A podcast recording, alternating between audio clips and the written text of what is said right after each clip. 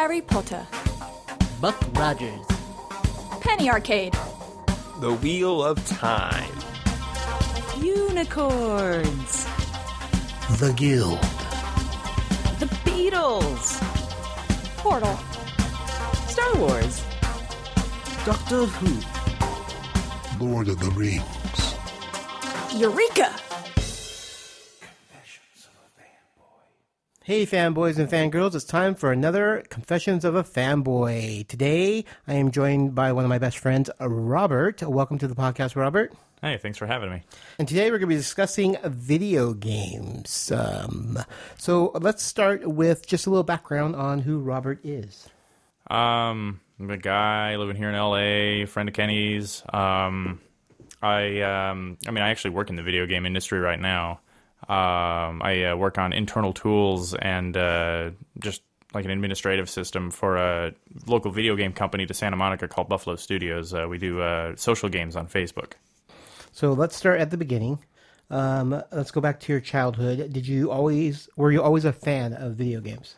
Uh, my my parents made the fatal mistake of getting me a Nintendo Entertainment System when I was six. Uh, we had just moved back to the United States from England. Uh, my uh, father was in the Air Force, so that's how we ended up over there in the first place. And you know, they got me this uh, this Nintendo, and it had a, a soccer game and a volleyball game for it. And I mean, I was absolutely hooked when when they got me that. That was it. So that started it all. Oh yeah, you can blame my parents. And did you go through all the systems as, as new ones came out? Um, I hit a system on every generation. I didn't always have all of the systems of each one. So, you know, I had an NES, and then I didn't have a Super Nintendo. Um, when the next generation came out, I had a Genesis instead. Okay. Uh, from there, I went to a Saturn, to the Dreamcast.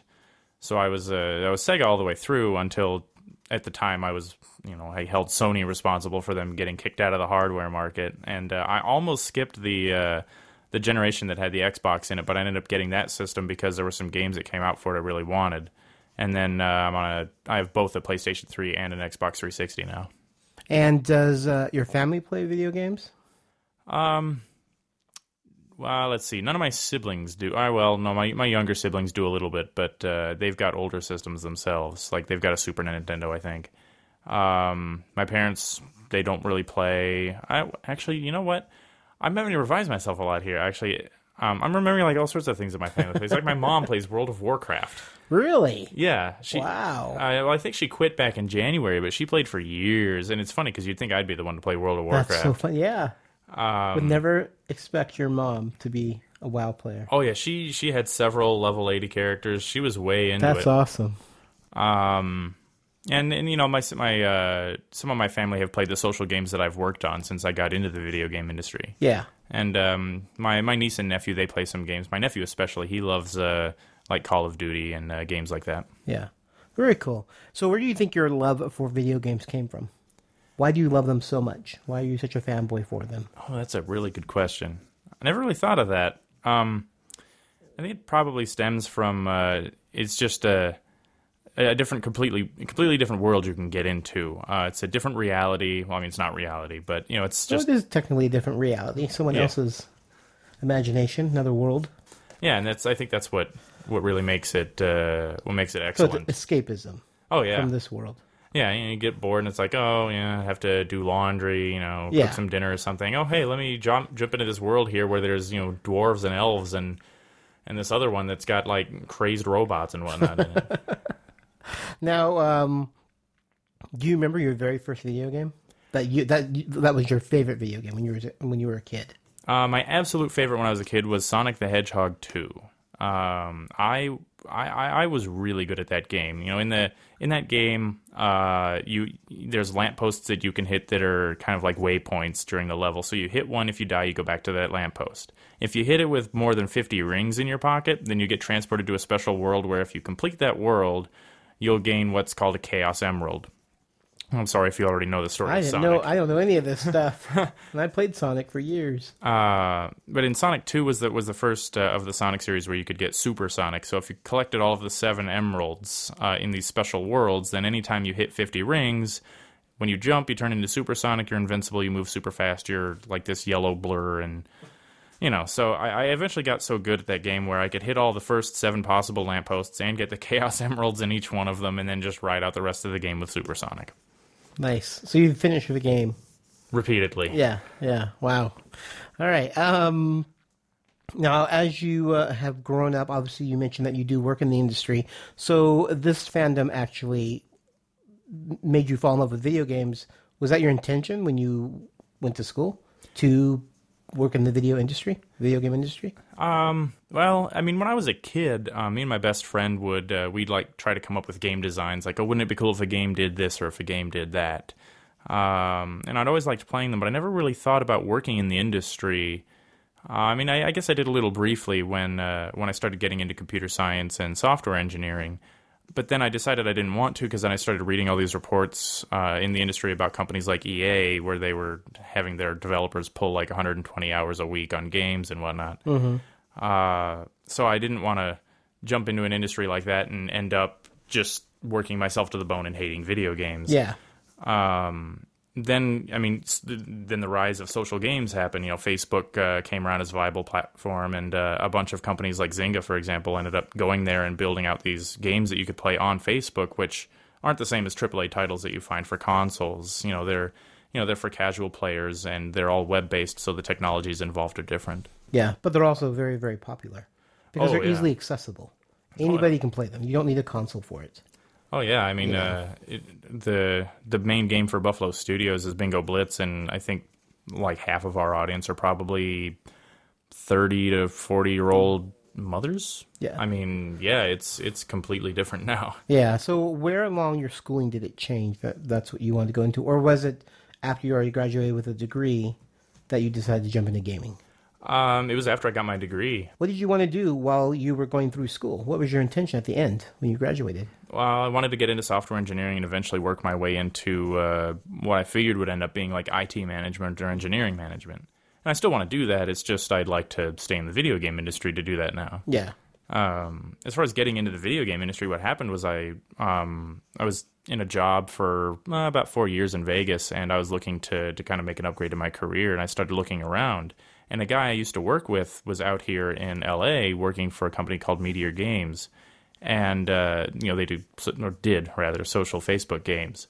And he said that they had an opening for uh, you know, for a developer with the skill set that I had, and I never really thought about getting into the video game industry as a as a web software engineer because you know video games are typically compiled. You know, you put them on a disk, you play them on a console or on your PC, and it's just kind of interesting how I ended up getting into the industry that way when I'd worked on web for for my entire career. So now that you are actually uh, working for a gaming company, uh, uh, has your love for video games increased, or has it remained the same, or is it, you know, lessened because now you know how you know all the behind the scenes of video games? Uh, it definitely hasn't um, hasn't made a, a negative impact on my uh, on my on my love of the industry. Um, it's very interesting to me to see some of the the things that happen behind the scenes on video games these days, even if I'm not on like AAA console titles. Um, even you know in the social Facebook video game space, it's just crazy the kinds of things that you can do, and it's really expanded my skill set as a software engineer on some of the things that I've had to do to support Buffalo's titles. Um, I mean, yeah, it sucks to to talk with more and more uh, people that have been in the industry longer than me, especially in, in quality assurance, to find out some of the different working conditions that exist across the industry.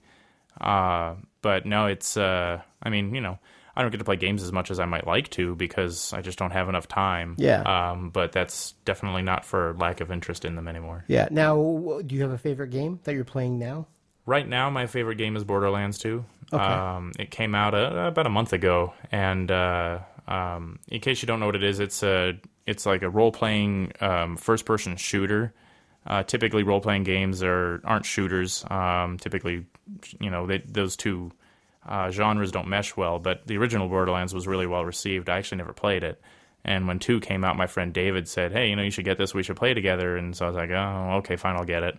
And I've been just absolutely loving it. It's a blast. It's so much more fun with like two or three other people to play with. Yeah. Now you mentioned RPGs and uh, first-person shooters. Uh, do you have a preference of which type you like better? Uh, probably first person shooters, um, which is actually quite funny because when I was a lot younger, I couldn't play a first person shooter to save my life. I remember playing uh, Return to Castle Wolfenstein and and I that was a slog, and I played it on the easiest setting. I was just not good.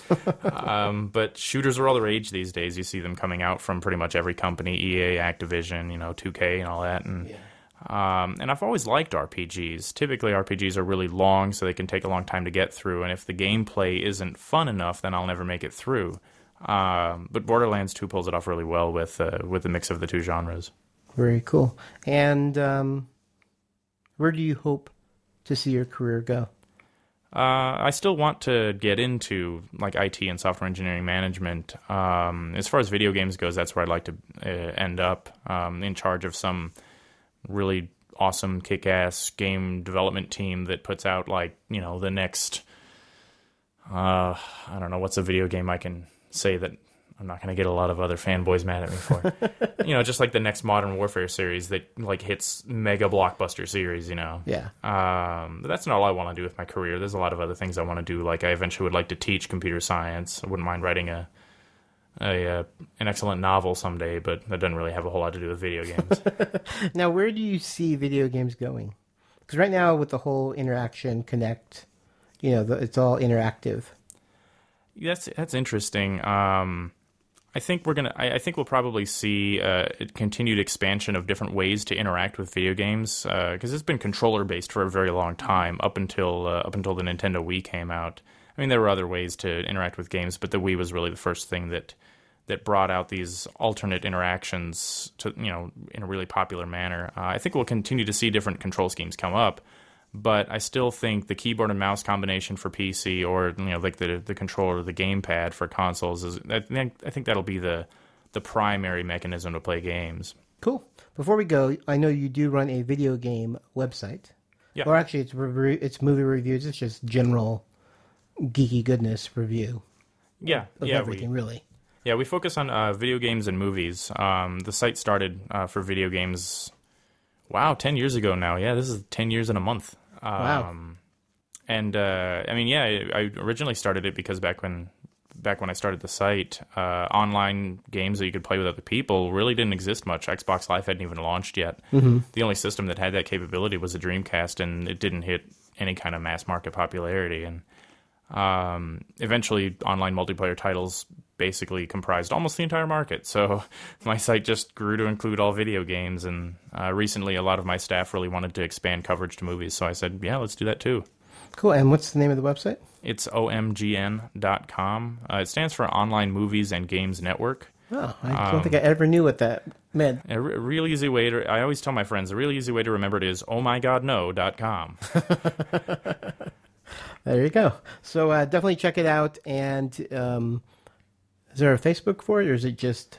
yeah, there's a, we've got a Facebook page, we've got a Twitter account, we've got a Google Plus um, page. And where would they find it on twi- on Twitter? Is it just? Uh, oh, at? it's at omgn.dotcom. Okay. Uh, Twitter doesn't allow four letter uh, uh, four letter um, usernames for some reason, even though some of their original ones are like two or three. Yeah. So I had to put something or other in there. I was like, ah, I'll just spell it all out. Okay.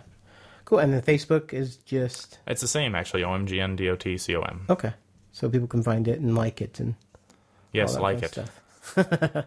well, I really appreciate you stopping by and chatting with me. Oh, thanks again for having me, Kenny. No problem. All right, that's going to do it for this episode of Confessions of a Fanboy. Be sure to check us out all over the internet. You can find our main website at confessionsofafanboypodcast.com. There you can find show notes. I normally have a, a short bio on my guest, so definitely check that out. You can also follow us on Twitter at Fanboy Podcast. You can follow me, uh, the host, Kenny, at Geeky Fanboy. We also have a Facebook page. You can go to www.facebook.com slash Confessions of a Fanboy and head over there and like us. We also appreciate if you would go to iTunes and leave us a review, preferably a five star. And if you'd like to be a guest on an upcoming episode, please email me at confessionsofafanboy at gmail.com. Thanks again for listening, and remember, say it loud, say it proud. Confessions of a Fanboy. That was the scene in California's Mojave Desert five years ago. Our historic first view of the newcomer's ship. Was a slave ship carrying a quarter million beings bred to adapt and labor in any environment. But they've washed ashore on Earth with no way to get back to where they came from. And in the last five years, the newcomers have become the latest addition to the population of Los Angeles. Alienation, the Newcomers Podcast, is a fan cast devoted to the groundbreaking but short lived TV series Alien Nation. This series tackles social issues like racism, bigotry, and intolerance with an alien twist. Each month, we will bring you a podcast dedicated to a single episode. The host will give you their thoughts on the episode, as well as some little known behind the scenes information. So please subscribe to Alienation, the Newcomers Podcast on iTunes, or visit our website at alienationpodcast.com. So Ghost infected Frank. He passed it on to the other guys, and I got it from his corpse? Right. Hello, Echo. How are you feeling? Did I fall asleep? For a little while. Previously on Heroes. You had to go and be the detective, didn't you, Matt? I'm not an aggressive person, but. Oh, man, there's just way too much on all I like these killing channels. things, but only in game. Everybody lives, Rose. Just this once. Hmm. In your dreams, Nutloaf. Bite my shiny metal hat.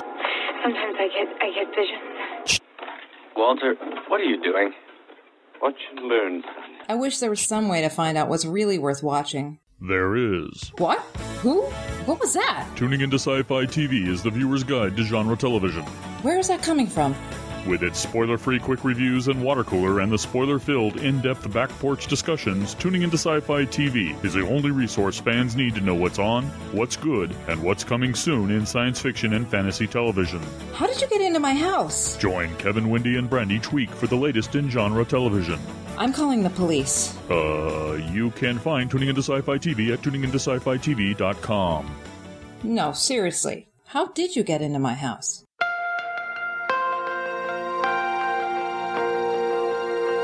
It's been called the best sci fi fandom documentary since Trekkies. Four stars, says Brian Orndorf of DVDTalk.com. Costuming, gaming, comics, collecting, and everything else in between. If you're a fanboy, you've gotta see Peg Warmers. The geeks shall inherit the earth.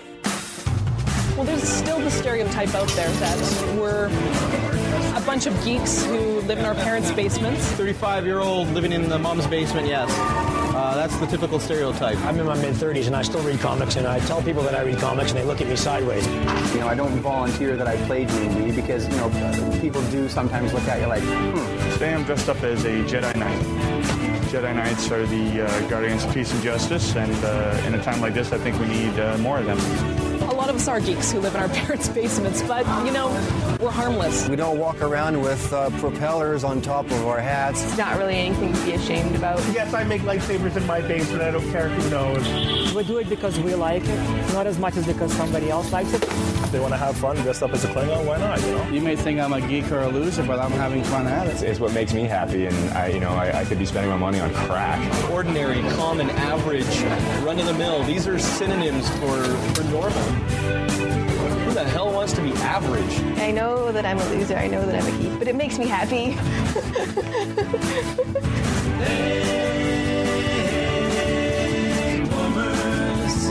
Peg Warmers, the geek shall inherit the earth. Now available on DVD at www.pegwarmers.tv.